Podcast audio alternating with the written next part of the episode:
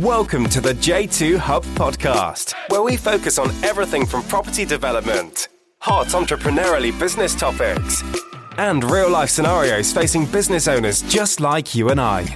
Brought to you by James Sahota, we bring you exciting real life property, business, and entrepreneurially related hot topics, and that little bit more. Welcome to another episode of the J2 Hub podcast with myself, James. I'm super, super, super excited today because I'm joined by someone who I've wanted to question for a long, long time. It's Craig over here, Craig Sullivan. I've been following him for a long, long time. I can't actually remember how I came about him, but I think somebody might have recommended him and said, go check this guy out. He's singing, he's dancing, he's doing all kinds of stuff. And as soon as I went onto his profile, I realised, you know, this is one of the guys who's really doing something real, something that's, um, you know, not overly polished or overly marketed just for the market, just for people to see, look, look at me, I'm a property developer.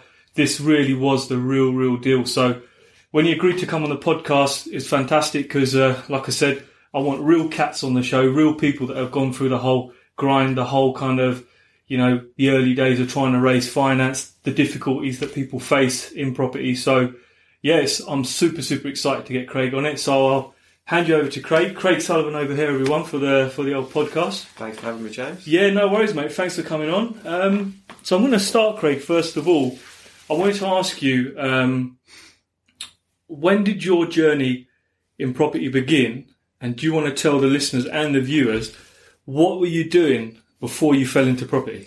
So before property, I was working in the corporate world in media, media and broadcast. So I was working for uh, MTV, uh, before Nice. I went into property full time. But I, the, my very, very start of the journey was back while I was at university here in Medway. And uh, basically, when I came here, I'd always had an interest in, in property because my dad, he was a builder and he, he ran the very traditional model of like buy a house, a family house, renovate it, sell it on for a profit, move on to a bigger one, renovate it, so on and so forth. So I kind of always had that intel and, and my dad would always invite me to onto um, like doing little bits and bobs like guttering, painting and stuff like that, which built up my like tools, so to speak. Which I look back on now and I think, thank God he did that because Yeah. that that's what really gave me, gives me the edge. Because now, like when I get quotes, when I speak to builders, you can kind of tell if they're like, yeah, if they're a bit, pull the wool yeah, over your eyes. exactly, exactly, Yeah, yeah, exactly. So.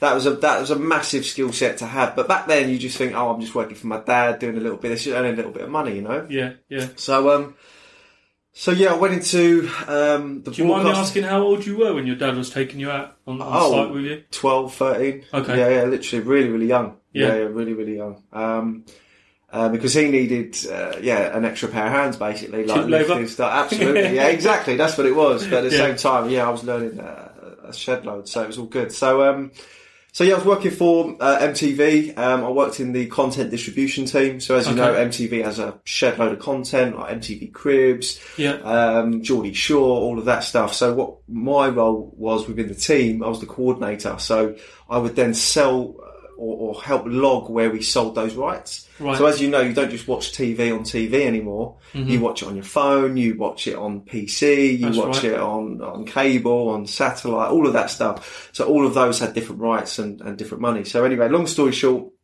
I worked for MTV, absolutely loved it. Great company to work for. It was in Camden, really quirky part of How town. How did you get into MTV? Don't mind me asking. So yeah, again, so I started here in, in Medway studying business, and, Yeah. and part of the degree was you had to do a year in the industry. Okay.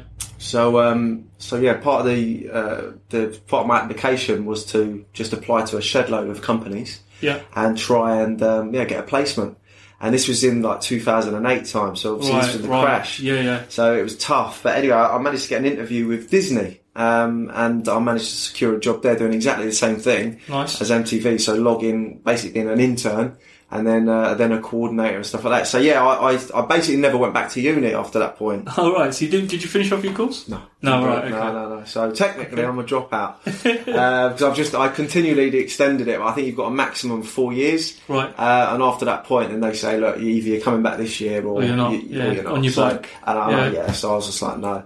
Um, so at the back of my mind, I always wanted to get into property. That I always knew you needed money to do that. Right. So I landed a really good job at Disney. Um, it gave me the security. It was a fantastic company to work for. Um, I worked with people who were at the top of their game, like, and, and that's what I was like while I was there. I was like a sponge. I was like Yeah. looking at people, how they conducted themselves. Um, like analytic, like Disney, they're such a big company. Mm-hmm. They've got the best people, like they've got the best accountants, tax advisors, legal things, and all of that. I, all of these, I was these were people I was having like teas with in the kitchen and stuff Right, like that. right. So little things. I was just a sponge, just soaking it all up. Um, so yeah, that was Disney, and then I got offered a permanent role at Disney. Um, Okay. and that's when I said, you know what, I'm not going to go back. And that's when I, that's when I was on like a full time wage. I was earning a lot of money. Um, and then, and then it came back to the thought of, okay, Gillingham. I remember while I was there, the, the accommodation I was in was poor, very, very poor. My landlord, he was a bit of a scumbag, like, Yeah. so to speak.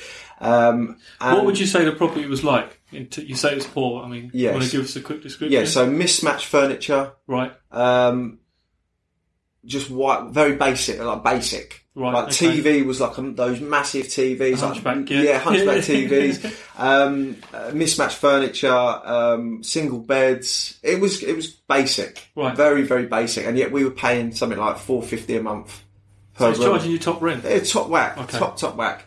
Um, and that's when I saw a gap in the market because, um, like I said, with, with my dad's contacts, he had friends in property. Uh, he was in property, so I thought, hold on a minute, I'm paying four fifty, and yet the property value is like one hundred and ten grand. Yeah, Hold on a minute, and there's four of us in this house. That's surely a good rate. So that's when the penny dropped, and I thought, right, if I'm going to get into property, I didn't at the back when I was younger, I always knew I wanted to get into property. Didn't know the strategy, didn't know how I was going to get there. And then when I came to uni, I thought, aha, this So is wh- what the was it? What was it back then that Mm. made you realise you was always going to get into property? It was just like growing, just watching my dad. Like you know when you, you'd watch like Property Ladder, Homes Right. Under the Oh, Hammer, yeah, yeah. stuff like that. My dad, he would always like size himself up with the guy on the TV. You know, Yeah. Like, oh, I would've done it like yeah, this. yeah, Yeah, So. I was kind of like, oh, okay, yeah. Like, and, and back then again, looking back on it now, it was all learning because he was going, oh, why didn't he do this or.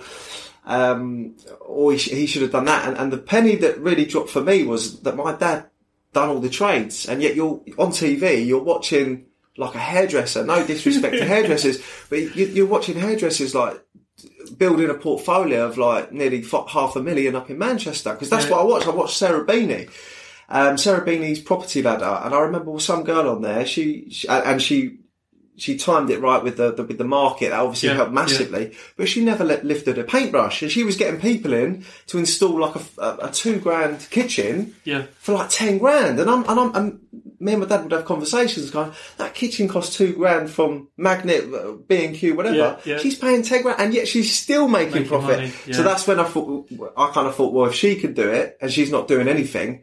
Then what kind of profit am I going to make when we're doing everything and, and cutting costs and, and probably doing it to a better spec than that? yeah. Okay. That that was kind of the so without even knowing, your dad having this program on in the background was just putting messages in your head from a very 100%. very early age. hundred percent. Yeah. I think I'd say it's pretty mm. similar for us as well. We'd always have that Homes Under the Hammer program on, and mm. one of your uncles would be like, "Oh, you know, I could do it better than that." Mm, and you, you like, like you say early on, things register in a child's head. Yeah. So yeah, I see where you're coming from with that. Right? Yeah, yeah. Okay. Yeah. So once you, um, so once the penny dropped for you in Gillingham, when you thought, okay, there's four of us living here, we could make, I could make this amount of money for myself. What was your, what was your first venture? What did you do after that? How did you get into it? How did you get the money? Yeah, so basically, I've always been quite entrepreneurial. So um, while I was at uni, well, sorry, before uni, I had like an online business, so Okay. selling men's clothes. So uh, it wasn't like anything named or anything. It was like Zara and stuff like that. How'd Like, that go for you? uh, really well. Okay. Um, it all come about when I was listing some thing, things on eBay, Yeah. like some old clothes and stuff like that. And someone got in touch with me from China. Uh, her name was Ming Lee. Still And remember her? I still remember. her. It was, it- yeah, she she made me a lot of money. So Yeah. um, so Ming Lee, she was like, "Hi," um, and it was broken English, but it went along the lines of, "Hi, please check out my website. Uh, we'll give you free samples. Um, uh, look forward to hearing from you." Yeah. So I was like, "This is weird," and I thought it's like spammy. But back then, like this is like 2000, 2006, something like Yeah, that. yeah, when eBay was really e- kicking off, exactly, yeah. exactly. So back then, you go, "Yeah, all right, I'll, I'll click on it," and there was a website. And there was some really nice shirts and stuff like that. So um, I thought free samples. I'm, I'm going to get Oh, some really? free Yeah. property. Yeah. So I ordered some samples. Um, and she sent, and, and about 10 days later, she sent through some shirts, some jeans, and, and I think that was it at the time. And I worked at a nightclub at the time, and um, Okay. I, I put it on. It was a black, like really nice fitted, um, not not silk. I don't know. what to give that- It, it was like high quality, Yeah. like, but it looked it looked expensive. So I went went out to work, and, and a lot of people go, "Oh, new shirt," and I, I, I literally I was getting comments on it Yeah. for, for yeah. Every time I wore it, it's like, "Oh, I like your shirt, mate. Where's that from?" And then it got to the point where I thought, "Do you know what? I'm going to say I sell them." So I said, "Yeah, I'm actually selling stuff stuff like this because I looked on the website and I knew what she had." Anyway, long story short, I started ordering more samples, Yeah. and um, she said, well, "Okay, on the next one you're gonna have to order." So the price I was getting these shirts at was something like four pound a pop. Yeah. And I was selling, I was selling them for like tenner at first. Obviously, the markup was quite small, but I was doubling my money. I was happy. I was getting free clobber, etc. Yeah, yeah. And it just kind of snowballed from there. Um, and then yeah, I was I was doing jeans, I was doing socks, um, yeah, shirts, jumpers, all all like really smart stuff.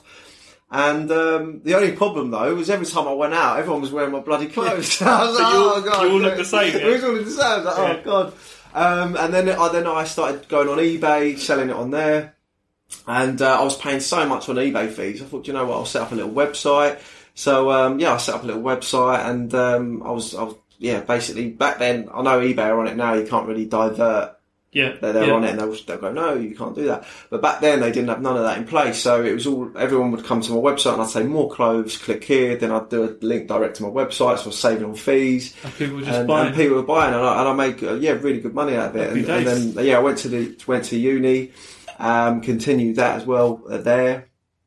And, uh, yeah, so that gave me the bucket. And then that's when I thought, right, so is that where you got your initial pot of cash from then? from, from working, I, I've also worked in, in the, in, In the nightclub. nightclub. I worked in a baker's. Okay. Um, and I worked for my dad as well. yeah. So yeah, I was full on. I was. I was So you full on. knew very early on that you needed to get this pot of cash together. absolutely. Okay, I- I- it was it was drilled in, and my dad would never give me anything. Yeah. Like Christmas and stuff like that, he'd, he'd spoil me if I was good and, and I'd earn Yeah. it. But you know, he was very much that you get out what you, you yeah you get out what you put in. No easy Uh, handouts. No easy handouts. No Okay. way. No way. Yeah. Not with my dad. And um, yeah, I, I'm really thankful for that because it's taught me the value of money, value Yeah. of, of, of work. Yeah. Um, and yeah, it, it teaches you a lot of things. It's a great lesson Yeah. from him. So it Mm. looks like your dad was a, a real kind of influencing factor, Yeah. real, real early on then. Oh, and he still is. Like, Oh, okay. Yeah, he still reins me in and stuff. Like Yeah. he's yeah, he's yeah. he's You're not buying that, son. You're Yeah, yeah, exactly. Yeah. Like flash stuff. Like I'm, I'm tempted to buy some, and he's like, well, "Why would you want to do that? As soon as Yeah. you drive it off the forecourt, that's thirty grand." God, That's it, Do you know what I mean? He's, he's always there, which is, which is brilliant. It, it, it keeps me focused. Sits on your shoulder every time you're about to make exactly. a stupid decision. Yeah, yeah, okay. yeah, yeah. So let me take you back. So now you've got this pot of cash. Yes. Um, what did you do? What was your first move? Yeah, so I bought a brand new Corsa. yeah. But that was too. That was that was while my dad was in Ireland. So while I was at uni, my dad actually moved to Ireland, Right. Because he had a plot of land, so he went to build a house over there. Right, Because that's okay. where my dad's family's from, Yeah. and uh, in Kerry. So uh, they went over there to build the build the uh, the house and set up a building business. Obviously, 2008 came, crash happened, Ireland got hit first, so that Yeah. kind of threw a threw a spanner in the works. So um, I said to my dad, "Look, I'm not happy with, with the house. Things are going wrong. I think we could do a good, uh, much better um, deal. I've got friends that I know for a fact I could market to and, and get some tenants in. I could live there as well, Yeah. and I'll save money. Um, that was that was my main focus is saving money um, on rent. So the, the the seed was planted there, and while we, he was over there, he was like, "Okay, well, I'm over here. I'm dealing with my own shit. Yeah. Like things happening, bad bad things are happening over here. I've got to keep my head above water. If you're serious about it, you front the deposit. I'll do the rest, and and we'll go from there." Right. So okay, so uh, it got. And I was looking for properties, and it, he wanted to go the auction route. So he Right. had he had Yeah, some yeah. cash. I had some cash. He said, "Right, if you're serious, go for the auction route." And I was like, "Oh God!" But auction, it's it's all a lottery. It's whatever Yeah. comes up, isn't it? Whereas Whoever's there on the day. exactly. Yeah. So anyway, so so an auction came up, a house on Skinner Street, and uh, I was like, "This is perfect." So I rang up my dad, told him, "Dad, I found the house. It's perfect. It's it could be a four bedroom. It's currently a three bed. It's like eight minute walk from uni." And he was like. I think he was on a, on site and he was like, okay, yeah, yeah, that's fine. And he was very like dismissive, like, okay, yeah, yeah, that's fine, whatever, deal with it, like, yeah, Yeah, whatever. yeah. So I was like, cool. Um, and the, and the guide price was like ninety thousand, eighty to ninety thousand. Yeah. And um, I thought, right, perfect. So, uh, so yeah, I, I had about fifteen grand in cash at that, at that time. So I thought, "Do you know, what? I'm going to go to the auction Right. and, and see what this is all about and, and get this house because my dad said he, he's going to front it. Perfect. Yeah, yeah. So um, I'm on my way to Maidstone where the auction house is. I Yeah. give my dad a call. Best club around, yeah. yeah. I'm like, no, this is it. I was, I was wearing pumps and Yeah. uh, like a cardigan Yeah, yeah. and uh, like a white t-shirt. Like I was, I was only like 20 at the time, something like that. So I thought, yeah, I'm just, just some uni kid. So um, so I rocked up to the auction and uh, no, on the way there, I phoned my dad. I was like, Dad. Just letting you know I'm on my way to the auction, as I said. And he was like, whoa, whoa, whoa, what are you talking about? I said, Dad, I told you I'm going to the auction. Yeah, I'm buying that house, Skinner Street. Whoa, whoa, whoa, when did you say this? I said, Dad, it was about, what, a month ago? Like, come on, like, and I've been talking to you throughout the days, come on. Whoa, whoa, whoa. So, so what's what's the maximum price you're going to pay? I haven't even seen this house. Where is it? Da, da, da. And I said, look, Dad, it's all right. I've, I've, I'm, it, it's going to be a winner. Um, all right, what's the maximum price you're going to pay for it? We, we've got to sort this out now, otherwise I'm not putting any money in. Right. So I was like, Dad, all right, it says guide price 80 to 90. I reckon we could get it about 100. Um, let's just say worst case 120 because it's worth about 120 maximum. Worst case, like, Right. Right. right, you go a penny over 120, you're in it on your own you, because you're fronting the deposit. All right, Dad, fine. Hang up. So I was like, oh, okay, cool. So I'm, my, my heart's going. Lock comes up. Yeah. Adrenaline up, pumping. yeah, yeah, Yeah. ended, ended up winning it yeah. at 116. Right. So, uh, so yeah, I uh, phoned my dad. And I was like, Dad, we, we've won the house. And he was like, shut up. You haven't won. I said, I promise you, we won it. He goes, how much did you get it for? I was like, Dad, we got it for 150. He went, what? I was like, no, no, only joking, only joking. It's 116. And he was Right. like, really? I said, yeah. He says, oh, so I've got to fly over and all the, all the money. I said, yeah, because I've, I've literally put the, te- the 10, I think it was a 10 grand, um, deposit down and the fees and stuff. So yeah, I've paid that. I've got the receipt here. So he said, all right, I'll be over in a week and uh, and yeah, we'll, we'll get it done. So he came over, and this and this was the auction was in July. We completed in August. Right. It's thirty one days. Completed in August, and uni was in September. So we literally, me, my mum, and my dad, literally was just stormed this house, like putting Yeah. up partitions, electrics, all of that. Uh, we made it to a four bed, ready for September. so thankfully, intake. yeah. So Right, thankfully, right. I, I had mates at the time who who um, who were looking for houses. So Because if you'd missed that, well, you'd missed it for the whole year. Missed it, yeah, yeah, absolutely, Right, yeah, yeah, yeah. okay. So, um, so my dad blocked out the whole of August because it was summer's holiday anyway, and uh, yeah, we spent the whole of summer Yeah. uh, just renovating this house, getting it all ready. Uh, Yeah. And again, it wasn't uh, compared to what we do now. It's nowhere near as good, but it was better than the competition at the time. Right. That right. was the key for us, and so Someone had already set the bar quite low, so for you to go in. Exactly. Go- It was Right. it was easy, and, and that, that that's yeah. So that's that's kind of boom. That's where it all started. That Right. that moment, and and never looking back now. I ne- at that point I had no dream of opening up an agency, no dream of getting into more student lets. But that was the point. I saw an opportunity. I thought I could I can get I can fill this, and I can Yeah. live here. I can save money on my own rent, and my dad will obviously make a return out of it. Everyone's a winner. Yeah. So that was the point. So how did it feel when it was let and the first first rent dropped for you guys? Yeah, that's when I thought, okay, Yeah. This is this is this is good. Like Yeah, we yeah. could do this again, um, and that's exactly what happened. So I thought, right, I need to save my money. Um, so and that, that's when I got offered the full time role at Disney. Yeah. Uh, so I had yeah got a good good money coming in. So I thought perfect because because this first one, my dad obviously fronted. I put only put the deposit. My dad Fronted all the money for and the build costs. exactly, but he was on the deed. So technically speaking, I didn't own a property then Right. it was all in his name, but I helped it. So the deal was I'd pay the ten percent. I wouldn't pay rent there, Yeah. and uh, yeah, I'd own I'd own a portion of the of the of the house. So my dad ended up giving me the money out of that. Yeah. And go here you go. When I said to him about another house that I saw at auction, so again we went the auction route again. Um, So what'd you do? Refinance that first one and use the money on, or no, my dad just kept all of his money in there, and Okay. he, he said, "Look, I'll, I'll buy you out." Yeah, exactly. Said- My Yeah. dad said, "Look, I'll buy you out. I'll give you a bit of profit on it." yeah, um, and then we can do do another one if that's what you want to do. And I said, absolutely. So, right, um, so that's exactly what he done. He gave me the pot of cash out, so he bought me out of Skinner Street. And uh, do you still have Skinner Street? yeah, yeah, still Oh, got fantastic. It. Yeah, still got it. What's It's- it look like today? It's oh, well, it's a completely different house. Yeah, you've redone it a few redone times. it, yeah, Okay. redone it. And brand new kitchen, brand new bathroom, Yeah, all, all, yeah. all much higher spec now. Yeah, yeah. That's your little baby, isn't it? It is. That's where it all began. Yeah, exactly. That's yeah. where it all began. And um, so yeah, then so that was yeah. So that was like the, the very very first one um, between me and my dad. And then the, my very first one, I bought auction again. And uh, similar story. I- I, phoned my dad, let him know what was going on. But I had a few setbacks with this one because it needed everything doing to it.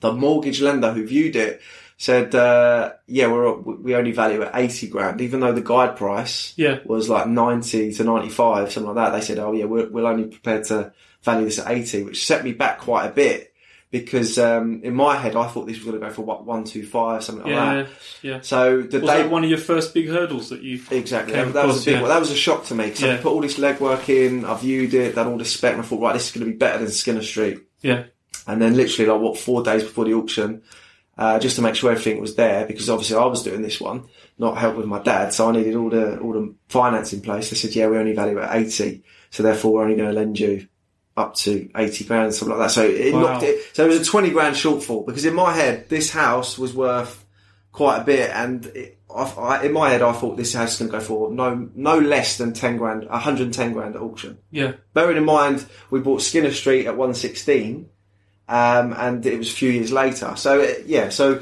long story short, I went to the went to the auction, and lot came up. I ended up winning it for 95 and a half grand. no way. Yeah, yeah, because my dad actually said, look, there's no point you even going there if you haven't got Yeah. finance in place.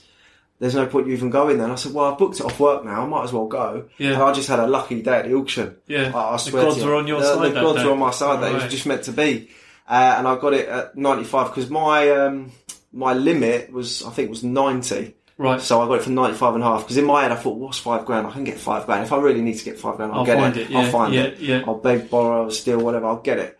Um, and then it went to five and a half, and and, and that was it. The, Yeah. the hammer dropped. And I was Would you have gone oh any God. higher? Do you think? I don't think I would have. You know, No, no. Yeah, I think my- with auctions yeah. Mm. you've got to realise when to walk away from a deal because a lot of ego can come into a lot of testosterone, isn't it? That's You're right. like, oh, I'm gonna get yeah, this yeah, house. yeah. That's I've right. seen it in auction rooms before, but Yeah. okay. So then, um, so it kind of just snowballed from there, did it? Exactly. So yeah, got that one set up, and then um, that one was actually recorded by Homes Under the Hammer. So they, Okay. they approached me after the auction and said, Yeah. "Look, we would love to record you. Are you up for it?" I'll So have I to said, check yeah. that out. Yeah, yeah, I've got, I've got it. It was, it was 2011. This one. Yeah, Um, and yeah, so it's funny how it all snowballs because when that aired, I had someone contact me going, "Hi Craig," like a random email. "Hi Craig, I saw you on Homes Under the Hammer. Thought you was really inspirational. Um, I've been looking to get into property for some time. I'd love to meet you." yeah, God knows how he got my details or how he found me because I didn't have a business set up back then or anything. yeah. And um, and yeah, and now he's an investor. Oh, really? Yeah, yeah. Now, now we've kept in touch, and, Yeah. and now, and now we've and now he's an investor. But yeah, it goes to show you how things just. See, if you could, this is what I was talking about earlier. If you could attract someone just from a small clip like that on a TV, imagine what you can do with a kind of social presence. Social media, yeah, exactly. like a big social presence. A hundred percent. Yeah. Okay. Mm. So um, you're now what, you still you still buying or Absolutely, yeah. yeah. Okay. So, so yeah, the the yeah, so the transition from number one from Charter Street or, or number two, whatever way you want to look at it. Um, I thought right, and again it filled away straight, and I sold that off plan. So Right. that that again was quite tight, so I had to sell it off plan. Uh, so when I say sell, I mean let. Uh, so I found tenants for that. And uh, I thought, right, this is I'm onto a winner here because Yeah. all of my properties are better than the competition. I know I'm going to beat them to the punch when it comes down to letting. I need to focus on this, and I'm earning good money out of it. Um, and then, yeah, I just kept it to that strategy. So I thought, right, buying student lets, earning as much money as I can, reducing my expenditure, because ultimately, at the, back then, I didn't know about pitching to people to get finance. Yeah, That yeah. wasn't in my frame of mind. It was just, right, I need to do this by myself. How am I going to fill up the pot to buy a new one? Cutting expenses, living like below my means, stuff like that. So earning as much money as possible, get second, third jobs. Because while I was working at Disney, I was also working at Ted Baker Right. in um, we- uh, Westfield. okay? Uh, is it Westfield? Yeah, West, Westfield. And um, so yeah, I was just constantly earning and earning and earning. So yeah, um, yeah. and that always looks good with a lender. So uh, so yeah, it got to the point where I was building my portfolio. The portfolio income then matched my corporate. In- uh, well, it exceeded my corporate income. yeah. Quite yeah, exceeded it. But I Did that happen quite going. quickly? Um, It happened about two. Yeah, it took about two or three years. So It- you, it- it so was- literally replaced your financial income from, Yeah. from your job within two years. Yeah, I'd say about when I was about twenty-five. Yeah, And I- I- across how many deals? that's about three deals. Yeah. Uh, it just goes to show, Yeah. Well, that's Yeah. it. Student HMO market. That's and that's another thing as well. I started looking at other other strategies like the normal buy to let. Yeah, The income wasn't there yeah, in comparison. Um, professional HMOs. I don't. I didn't think Gillingham had the professional HMO attraction right. because it's quite uh, not depri- I would say deprived area, but it's it's a low income area. Okay. So it worked perfect for the students because it was cheap stock. The university here was thriving. Yeah. So for me, it was just I saw that and I just thought right, and the competition was crap. So the opportunity was just staring me in the face, and so Yeah. I've got to act on it. I've got to act on it, and I, and, and I just grew on that. So how long before your uh, competition started to get a little bit upset and started to up their game? Yeah, so it's funny you say that. So the, the, the landlord who uh, who I had, he's massive. He also operates in Canterbury as well, Right. and uh, he's a bigger time developer now. So he's focused in on the halls Right, side of things. So that, where I was focusing on on on uh, houses, on the HMOs, he was focusing on full on university purpose built accommodation. Right. So in that sense, he he's upped his game because he's focusing on that side. So it's perfect for me because he's kind of let me grow. And uh, bearing in mind, I was just a, a 20 year old boy back then. Yeah. Now, now, if you fast forward to today, we've we've got 90 HMOs. Right. We, we've got more properties than he ever had. Right. and and our compet- and, and we're like probably the number one student letting agency in Medway. Oh, really? Yeah, yeah, Wow, what a yeah. claim. So, mate. so a I know, I know. and that's not me being big headed. It's just that uh, back then, that's that's what. But he, I'm quite paranoid. I'm always searching the market for who's coming in, who's coming in, because Yeah. all you need is someone with that hunger, Yeah. that vision. Like you had. But and boom, it, it- yeah, it- next thing you know, he's he's there. Yeah. So. Oh, no, fantastic. So you and this landlord pals now, yeah? No, really, no. I've never met him. I know of him. I've just I've never met him. No. Right, right, Yeah, I'm, I'm sure he knows who we are now because our, our signs are everywhere. right. Um, but I've never actually met him. But I've got a lot to thank him for. Yeah. Uh, uh, he, he, he probably doesn't want to hear this. Um, and, yeah, but it's because of his houses, state of his houses, that I thought I can better this. I, I can use my strengths, Mhm. use my entrepreneurial vision, and, and, and, and do something. And it's just back then, you just never know how big things can become, Yeah, and, and how things link in and, and, and grow it. yeah, yeah. So, um, so yeah, I owe him a lot.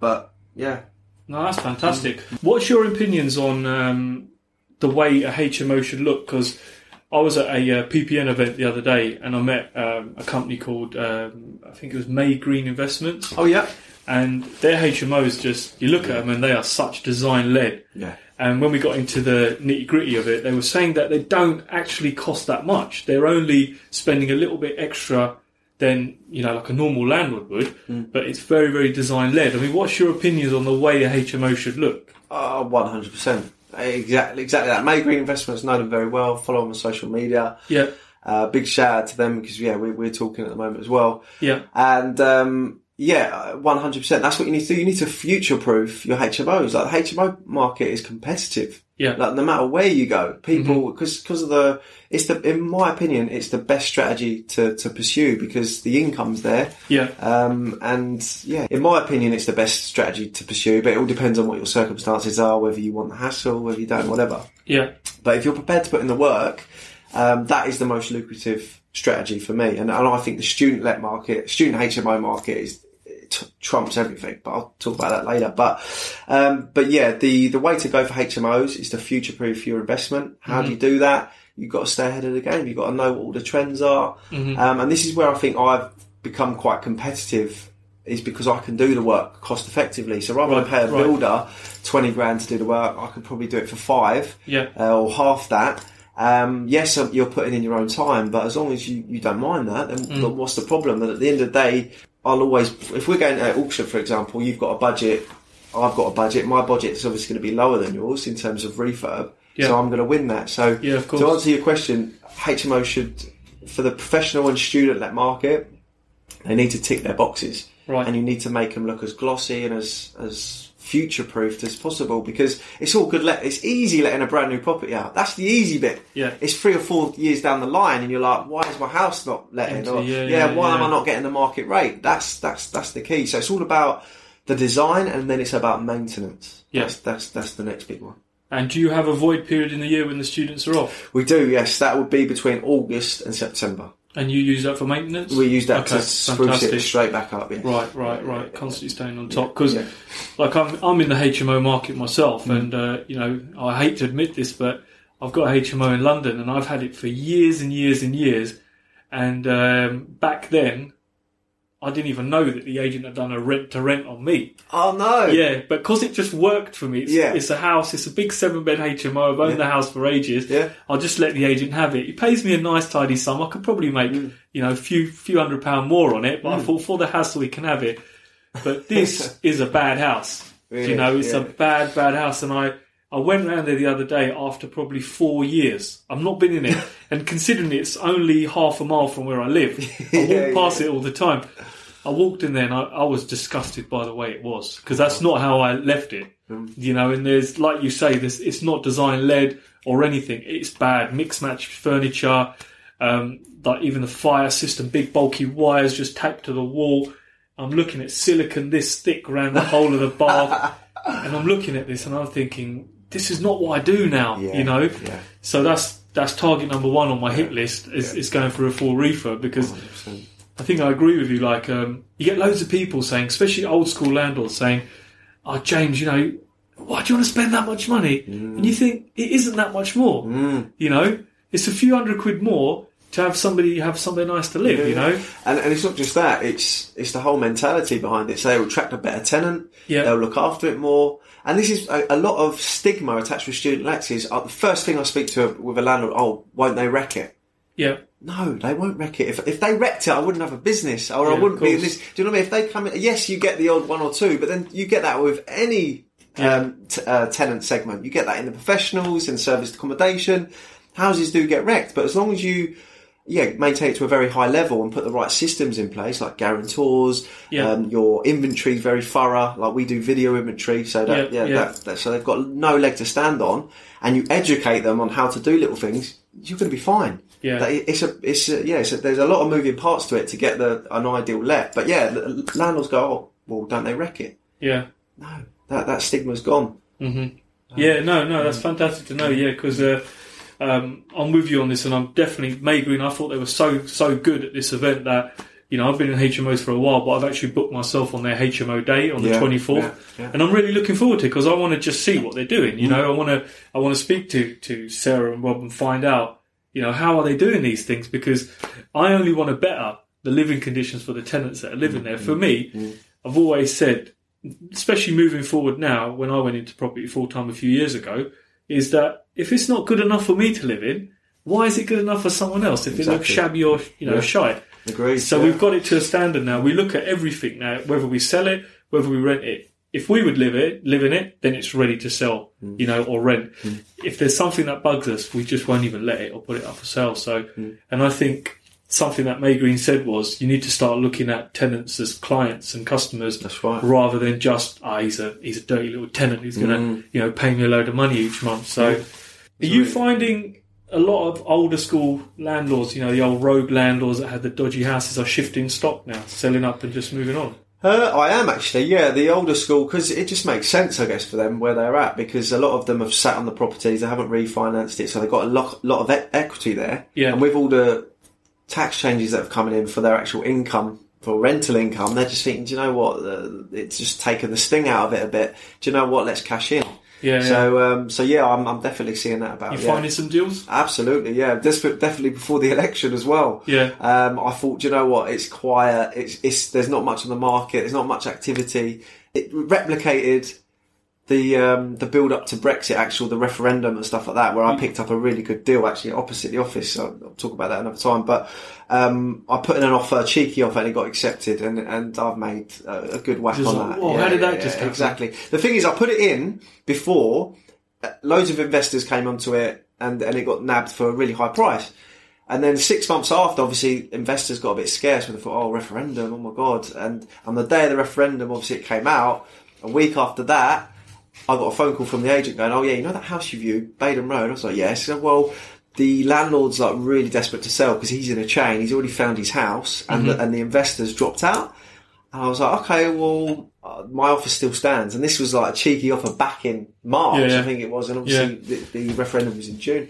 You didn't think of go back going even cheeky with the No, offer? no, because I knew the numbers Yeah, yeah, were, yeah, were yeah, lovely. really so I didn't want to, yeah, I didn't Yeah. want to take the, the piss. But um, so yeah, so I thought that the, it was very similar conditions back then, and this time I learned from that. So I, I leveraged. I, I put uh, like a lot of marketing on JVs, Yeah. and uh, yeah, a lot of people came to me, um, and yeah, we got. I think I've got about uh, about four or five properties going through now.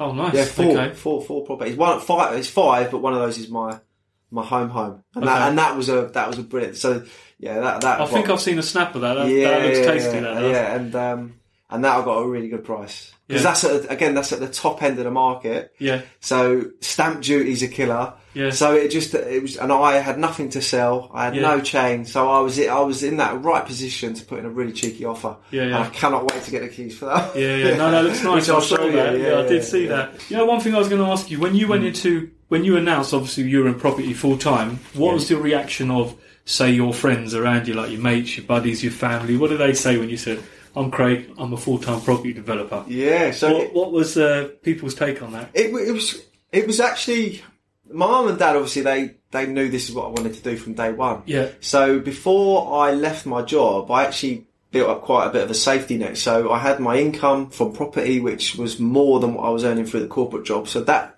kind of ticked the box there. Um, my only regret saying that is that I probably should have left sooner. right. I reckon if I left sooner, I'd have got a lot more, but I didn't. But I actually rented this office space out um, Right. as well, part time. So I was working Monday to Friday, my corporate job, and I also coming down here Saturday, Sunday, just sitting in the office and Yeah, planning. So it, it was quite gradual. It wasn't just like, boom, right, I woke up one day and right, that's it, I'm, I'm leaving. yeah, It was a, a gradual process. I just made sure all the right pieces were in the right, um, all, all my ducks were in a row, so to yeah, speak. yeah. Um, so yeah, it was kind of expected, but yeah, as soon as I um, put it on, announced on Facebook that I'm now like a full time property, and you know you do do a little status, like Yeah, yeah, a, lot, a lot, a lot of work's gone into this, etc. So yeah, I've got a lot of a lot of love, Uh, Yeah. yeah, a lot of love, and um, I look back now and like I say, I'm so so glad I did it. yeah. Um, and my only regret is that I should have done it sooner. Do you get any haters?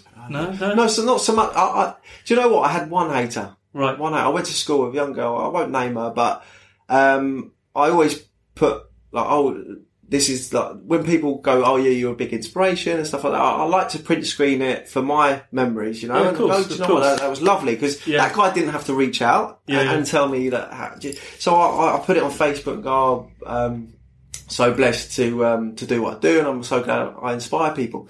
And then one girl put yawn, um, like what what what. Why don't you do something like? Why don't you say something else? I'm like, mate, this is my Facebook. Like, I'll, I'll, I'll put whatever I want on there. Yeah, yeah, yeah. Like, What's who it got are to do with Yeah. you? And I felt quite gutted because I thought we got on. And then she said something like that, and then and then, but the the beauty of this is other all my other friends jumping on like slating her, just saying, "What is your problem? yeah, like, yeah, he's yeah, doing yeah. positive stuff, and Why are you're, you you're down yeah, and for? you're yeah, exactly, and you're trying to gun him down." So, uh, although it started off quite shit, I was like, I was I was quite humbled to to see other people jumping in and fighting on my behalf. It was nice. Yeah, yeah. It's always nice to have that. Mm. I think something small you do can have such a big impact on somebody else sitting there. Somebody might be sitting there actually hating their job and thinking, you know what, I really want to do something different. And you jump on and you show where you've come from. Mm. And part of the reason of this whole J2 Hub podcast is for people listening in that want to get inspired to do something, you know? Yeah. Like you said, you would have left sooner. You know, you, you cut back all your expenses, you saved all your money. One of the things I love recently, which you posted, I think it was last year, is about, you know, you don't need a flash car. Mm. You know, you just kind of home it back down onto just a work vehicle that you Yeah. need. You know, you can chuck shit in there, Yeah, get exactly. back. And, you know, you, the person in your position, you could probably have whatever car you want, but Mm-hmm. at the moment, maybe that's just not the right thing. You know, so I think I think uplifting and inspiring people is a big thing. Is a massive thing. So. Yeah. Yeah, well done on Yeah, that, mate. Well you, done. yeah. So, what's your are you your strategy for the future? You continuing with your HMO strategy? Yeah, so I'll say the, the short term strategy now is because um, we've grown to like 90, 90 HMOs, it's such a confined space. So a lot of people think, oh yeah, 90 HMOs is, is a small amount of number. but yeah, it would be in context. But this is just in one town. Like this Yeah. is just in Gillingham and a little bit in Rochester. So we've got like four HMOs in Rochester. So 90 HMOs in Lower Gillingham is Yeah. is quite a, a good saturation, as well as um, you've got all the other little private landlords and stuff So like it's that. not just 90, you've got time to buy the rooms there. Oh, right? exactly, So that's it, exactly. yeah. So we've got like 330 rooms. Yeah, yeah, 330 tenants. Um, so, so yeah, so my strategy now is the market is becoming saturated. Like we, we're, we're at that point where we're, we're, we're letting houses, but to the wire. So Right. this time last year, I thought, oh my god, we're not going to let these these houses out, but we did, but to the wire. So um, obviously the the year is September till August, right? So we were getting inquiries like early September when I thought, oh my god, these houses are never going to let. I'm going to have Right, to call the landlord right, up yeah. and say, yeah, because we also manage other people's stock. So I was going to ring up the landlord and say, unfortunately, the house didn't let this year, but thankfully we, we let it out. But um, it's saturation point. So in my head, I'm thinking, right, 90 is probably the cap after Right, this point. right, it's right. going to be a bit of touch and go. So now I'm focusing on my portfolio. So in my head, I know that there's 90 houses that I can buy and I can fill. Right. Because that's the market. Right. As long as they're above you've the lived it, competition. it, you've yeah, done it. Exactly. Right, as long as they're above the competition, um, that's it. That, that that's the that's the that's the game. At the moment, I've got 14, so. I've got quite a way to go. So that's why I'm I'm screaming to investors like, look, let's get, let's do something. Give me your money because I know the market's this. And also, I'd say of that 90, I'd say about 20 of those houses are below par Right. and it's not. I've gone to landlords. Look, you need to spend your money. You need to do this. You need to. It's not like I'm. I'm. I'm trying to push them out. I've told them, look, you need to up your game because your your house was like one of the last ones to go. Yeah. But they don't listen. They, well, they do listen. It's one in out next year, Craig. They say next Yeah. year, and I'm like, well, next year's gonna be too late because next year you could come along to me. We could get a house together, and it'll be amazing. So and that pushes quite, their. they quite happy to just leave it unlet if it doesn't let. Well, I don't think they are. I just think they're they're they're quite ignorant. They think, oh no, it'll let it'll rent out. It'll Yeah. rent out. It's So for the like- sake of spending what seven, eight, ten grand, something I'd say like maximum ten grand, yeah, on, on like a maybe a new bathroom because it's Yeah. like all, all bit dated. Um, maybe putting an ensuite in because that's where the market's going. I'd Right. say it's Yeah. all about as many bathrooms as possible. But yeah, it's just like hitting your head against a brick wall because I guess they don't see what I see. It's like we just about you were so lucky that you got your house rented this year. It wasn't because I've got a great team behind me. Right. We're on it all the time. We're phoning people, going, "Yeah, look, are you still looking?" Because some agencies they just sit back and watch the leads come into them. You know, Right, yeah, and, yeah. and that's what again. That's another reason why we've pushed through because we're very salesy. We're yeah, we're hard working, Actively chasing it, yeah, exactly. Uh, very proactive. So, um, so yeah, that, that, I guess that's uh, my strategy then. Yeah, is to focus on my portfolio and building that for, for the longer term wealth game. Because I'm thinking in the back of my head as well, why why should I settle for like the, the, the small commission every month when I could be owning that property? Yeah. Um, and because ultimately I'm build, trying to build a brand Yeah, and Student House Gillingham, and I want the best properties in that. Yeah, yeah. And if you're a landlord who doesn't listen to me or, or, or doesn't get it, then unfortunately, You see you later. work with them. Yeah. yeah, no, that's fair enough, mate. That's fair enough. So very much firmly staying with the student HMO strategy. Exactly. Yeah, yeah. Yeah, exactly. tried and tested. Yeah, tried and tested. I'll stick to what I know. Um, yeah, uh, it's working, and and, Yeah. and and the and the results we're getting from it speaks volumes. If I was just only getting a little trickle or something like that, I'd probably diverse. But I'm all in on it. Yeah, yeah. No, that's good. What's your um, what's your thoughts on uh, all this new stuff going around, like rent to rent SAs and you know rent to SA? I've got nothing against it, but it's not something that a strategy that I grew up Yeah. with, or a strategy I even, if I'm totally honest with you, completely hundred percent understand. What's your takes on it? So rent to rent, um, I think rent to rent is good for only one reason: if you're living there. Right. And what I mean by that is, let's just say, like like what your agent done, I guess, is approached you as a landlord. Yeah. Again, this is the whole mindset of saving money. So if you're a landlord, you own a, a four bedroom house, I'll come to you as the landlord and say, look, Mr. Landlord, I will pay you X amount to rent the whole house out, and I'll live in that house rent free. And I'll mm-hmm. rent out the other three rooms, which will pay for my rent. That's the only way I think it's, it's a good deal. Saying that, if it, it's just another job, isn't it? It's, it's just another job. So it's hard work because all it takes is for one of them not to pay or to get on the wrong side of. And um, I just don't think that there's enough skin in the game. Plus, you've spent money renovating it and stuff like that. Yeah, It's, it's- I think it's quite high risk. High risk, low reward. Is it a strategy that's ever appealed to you? No. Uh, What about SA? Uh, service accommodation, I think, is a good it's all about location though. With that location and spec, I think all the seaside towns. How would that work in Gillingham? I don't think it would. no, I, I, with all due respect, I don't think it would. Um, I've looked into it, but the Yeah. numbers for me, it just doesn't make sense because it's very short term. Short term, like short Right. term, it's high turnover, Right. isn't it? It's high turnover, high turnover, high turnover. A lot of work, a lot of graft, a lot of maintenance. Whereas I would rather a group that know each other, eleven months, job done. Yeah. Do you yeah. know, one hit, boof, sorted, rather than loads of little hits. Mm-hmm. Yeah, you can argue that the numbers are better, but then the work's higher, so it's high work, high, high reward. Um, so yeah, and, and I think the days are numbered for it yeah. because in London you can only rent it out three three months of the year. 90 maximum. days, yeah, exactly. Um, and whatever happens in London usually gets rolled out. So See, I was up in Edinburgh and I stayed in a, a service accommodation um, from some lady. She's had it on Airbnb for, for years and years, and I just had to look through her feedback book, and you could tell she was a fantastic host because everybody's come there from all around the world. Mm, mm. And I felt really sorry for this woman because she said Edinburgh Council have now just stopped her from doing SAs. all right. And what they've done is Edinburgh Council themselves have started to build like SA type buildings Yeah. because they've seen how lucrative it's been for everybody else. Yeah. And they're chopping people off from doing it. And she had apartments that were uh, overlooking Edinburgh Castle, so they Yeah. were fantastic places to stay.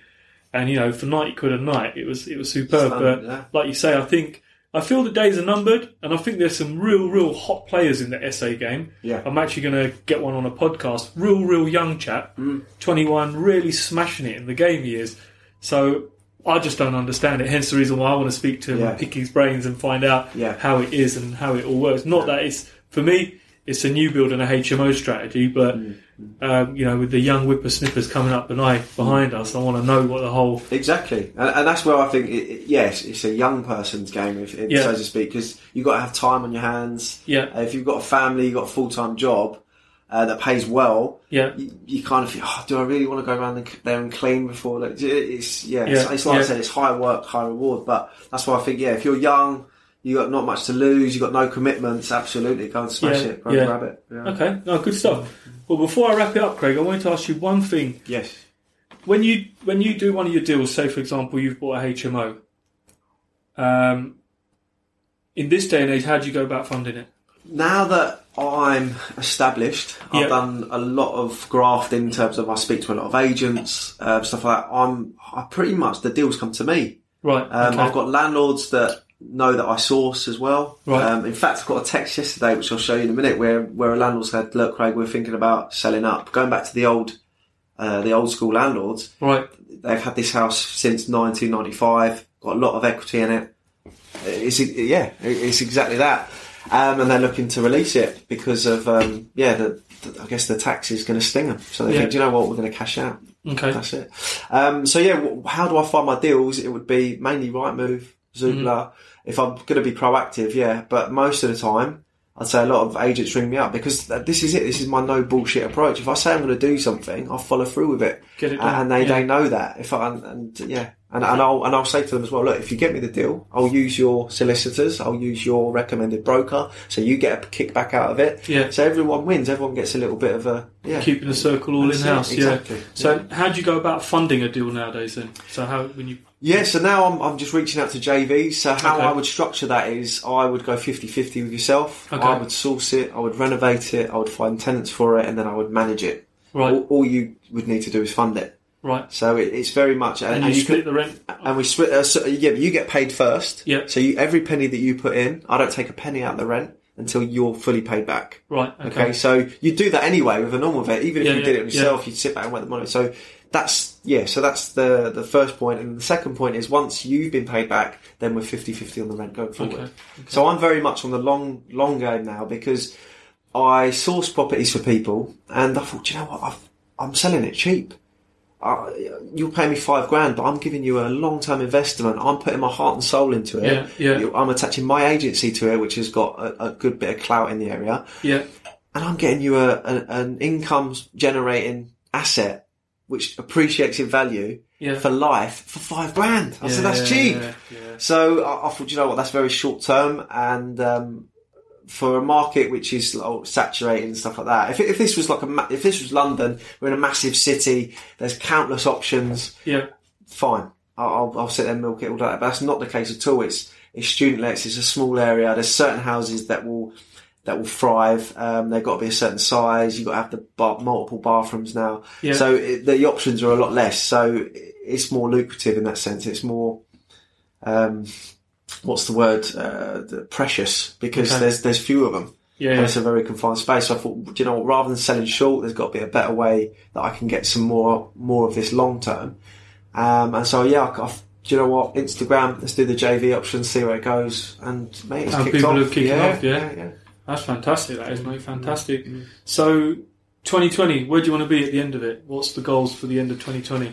2020. So yeah, I want to increase my income uh, by 15%. Um, I want to. I've, I've outlined these in um, in Instagram, but I yeah. think I saw that. yeah, Yeah, yeah. So, uh, so I always keep my goals very short and sweet. Yeah. So I stay focused on it. If I hit them, fantastic. I- I'll reward myself. So yeah, main one is income. Get that increase by fifteen percent. Next one is properties purchase. I want to get at least four over the line this year. That's for yourself personally, that's- yeah? yeah, Okay. exactly. And um, com- uh, travel. Uh, what do I do as well? Uh, countries travelled. I think I've done three this year. Okay. So I want to I want to travel to some companies and um, body weights. I just want to trim up. trim, I've, yeah. I've got my wedding this year. Yeah. Oh, so, have you? yeah, yeah. Oh, so, yeah, uh, so, look good yeah, for that. exactly. Yeah, that's Yeah. it. So, um, so yeah, I, I, I'll keep it very short and sweet. And um, yeah, obviously I've got I've got a little bit of company goals. I want to grow the business here as well. Yeah. Um, I want to um, yeah try and step out of the business a little bit more. because I'm very hands on. I think that's yeah. It's, it's still very much working in the business, so Yeah, I'd say so. Yeah, I'd Yeah. say so at the moment. But I'm I'm delegating now, which is Right, yeah, right. which is hard for me. You know, Yeah, you don't wanna let go of the reins. Yeah, yeah, exactly. Um, but I'm learning and I'm doing it, and um, so yeah, eventually uh, promote my team and then step out. But yeah, not completely step out at the moment. But yeah, Yeah. just I say by the end of 2020, I just want to maybe work three days a week. Oh, fantastic. Yeah, yeah, yeah. So Yeah. I can focus on the, the, the JV side more Yeah. and build build up that portfolio. I think ultimately, i- if you haven't got time, then what's the point? You know what I mean? The whole Mm. point of That's setting up a business is you can decide what you do with your time, and. I think time's an asset. You're never really going to get back. So once it's gone, it's gone. That's right. So yeah, that's a fantastic goal. Yeah. So wrap it up, uh, Craig. I've got a couple of quick fire questions. yes. I'll start with um, what do you wish you'd known when you started out that you know now? Um, I wish that yeah. If I was, I guess I think it goes back to the. ho- I wish I, I would have started sooner. Started sooner. Yeah, because okay. um, you just got to put some some faith in yourself, you know, like, and you you'll be surprised at what you can achieve when you when you've left that independent job and you know it's your actions that bring in the income. Bang, you, you, and you're a grafter. You say, Jesus, why didn't I do this before? I was Yeah. doing this for someone else. Yeah, yeah, no wonder yeah. they they wanted me to stay. No wonder they gave me the promotion. So yeah, if you're ticking those boxes, yeah, you, I think you could make some real money by yourself. Oh, fantastic. Uh, next question: What's something you failed at in life or business, Failed at. mm. which just sticks in your head? Yeah, I think delegation. I, I think I'm very much in the business now. Um, Yeah. To my detriment, I think as my life changes, as I get get kids and stuff, I'm going to have to come out. Otherwise, the missus is going to kill me. She will kill you. Yeah, I Yeah. spend a lot of time in the business, a lot of hours. So I'll say, in that sense, I've failed at the work-life balance. Right. Okay. Um, okay. But I'm improving on it. Oh, Yeah. fantastic. It's something Yeah, that. I'm putting, bringing to the forefront because I've, I've, I've, I've kind of set that, set that tone. I- I'm bringing that to the forefront now, so I can Mm-hmm. have that work-life balance later on. Great. So, what's uh, next question? What's something in property right now that you're curious about? Might be a, a different strategy, something that's pricking your ears. You're thinking, "Oh, I'm a little bit curious about that. I want to explore that a little bit more." I'm curious of how the university degrees are going to pan out, like whether they're going to be digital, because there's like open university and stuff like that. Yeah. Um, I think the university, and when that happens, or if that happens, how that's going to have a knock-on effect, not just on, on my business, but also on the university halls that Right. have been built. These are purpose-built halls. These are massive, predominant blocks in every city you go to. Yeah. But what happens when people say, do you know what, the power of the degree now isn't what it was, and everything you can learn, you can learn online, and you can learn it from home. Yeah. yeah. That that I'm curious about. That I'm thinking, okay, how's that going oh, to affect? I know it's not anytime soon, but it's something could- that yeah. yeah. I've got to keep it at the back of my mind, going looking Because that could forward. really disrupt Uh, your uh, mate, that's it. It, it, Yeah. it make or break the. It, Yeah. yeah, what's your on the back of that? What's your thoughts on the council trying to impose this or thinking about imposing single room council tax? I, I love it. Yeah. Because council, students are exempt. so yeah, I was yeah, like, so you're okay. yeah, so I was like, please bring that in because then this becomes like a little gold mine because all, all the investors are going to come to students. Yeah, yeah. Uh, people are going to look at letting agencies as, do you know what, this is a money saver. Yeah, it's, it's Yeah. more profitable. So as soon as that came in, I, our landlords like ran to the hills screaming Yeah. like, "Oh my god, we're going to die!" But I was like, "Students are exempt, so I'm it's good." really weird you say that because uh, when when we were speaking to May Green or when they were talking, you could see that we're a little bit concerned about because they do professional lets. Yeah. So Yeah. yeah, I suppose it's uh, it's funny to see your reaction, a big smile, and Yeah. somebody else's reaction can be, "Oh, I'm a little bit nervous about this." Yeah, I can totally get it. Yeah, Yeah. absolutely. No, fantastic. Last one for you, Craig. What's um, one vice or naughty pleasure you can't live without? I was going to straight away. I was going to say Rightmove. I just kind of like yeah, all the time. I'm an addict on it. Um, it's got to be. Uh, it's got to be my coffee, man. I love my coffee. Yeah, Yeah, that's it. That's that's the guilty pleasure I have. My missus says you drink. I must drink about eight cups a day on it. really. Yeah, yeah. Keep you feel, keep yourself fueled Keep, keep yourself fueled, sharp. Yeah, and um, I think it's got to a point now where it doesn't do anything. But I Really? still- I noticed that bottle of pink gin on your table, actually. yeah, that was from uh, one of my landlords actually. Um, but yeah, I do love a bit of pink gin as well. Yeah. Oh, fantastic, Yeah. fantastic. Well, Craig, thanks very much, mate. I really appreciate it. And the whole, like I said to you earlier on, this whole point of this podcast is really to kind of uh, get the younger lot thinking. You know, like you said, you had the fire in your belly, you had the uplift from watching programs like uh, Homes Under the Hammer and seeing your old man grafting, getting out on site with him. So, you know, I hope this podcast relates to somebody out there and they think, you know what, I heard James and Craig on that podcast. You know, I'm going to go out there. I'm going to sell some shirts on eBay. Yeah. I probably wouldn't advise that right now because Yeah. eBay's totally different. Yeah. I'm going to get Yeah. a pot of money together and I'm just going to do this. Oh, absolutely, and and I would recommend anyone to yeah, if you've got any itching desire to be your own boss, just start thinking of how you're going to do it. But yeah, the, my message, if I'm going to get anything to across to anyone, is that uh, live below your means, save your money, earn as much money as you can, and you you watch you you just have that freedom. Yeah. 'Cause because So no faking it till no, you make it. No faking it. No, no getting any like um, like forty grand cars on tick and stuff like that. Just keep your below your means, and it will just yeah, it's just that less hassle and it gives you more freedom. No, fantastic. Now, if anybody wants to get in contact with you or find you, where can they find you? Um, the main the main way would be Instagram, uh, Property Apprentice. Um, but feel free to yeah come come to the office if you're local to Gillingham or, or Medway. Um, the office is always open. I'm always happy to chat if I'm free. Um, and we're based in um, yeah Baden Road, Gillingham and Kent, ME7 1QZ. Fantastic. Okay. Thanks very much, Craig. No problem. Cheers. Thanks for tuning in to the J2 Hub podcast with James Sahota. If you like the podcast, feel free to subscribe so you never miss another podcast from James. And if you got value from this podcast, do take the time to leave us a review on iTunes or wherever else you consume your podcast content from. And remember, you're never too late to become something you truly want to become.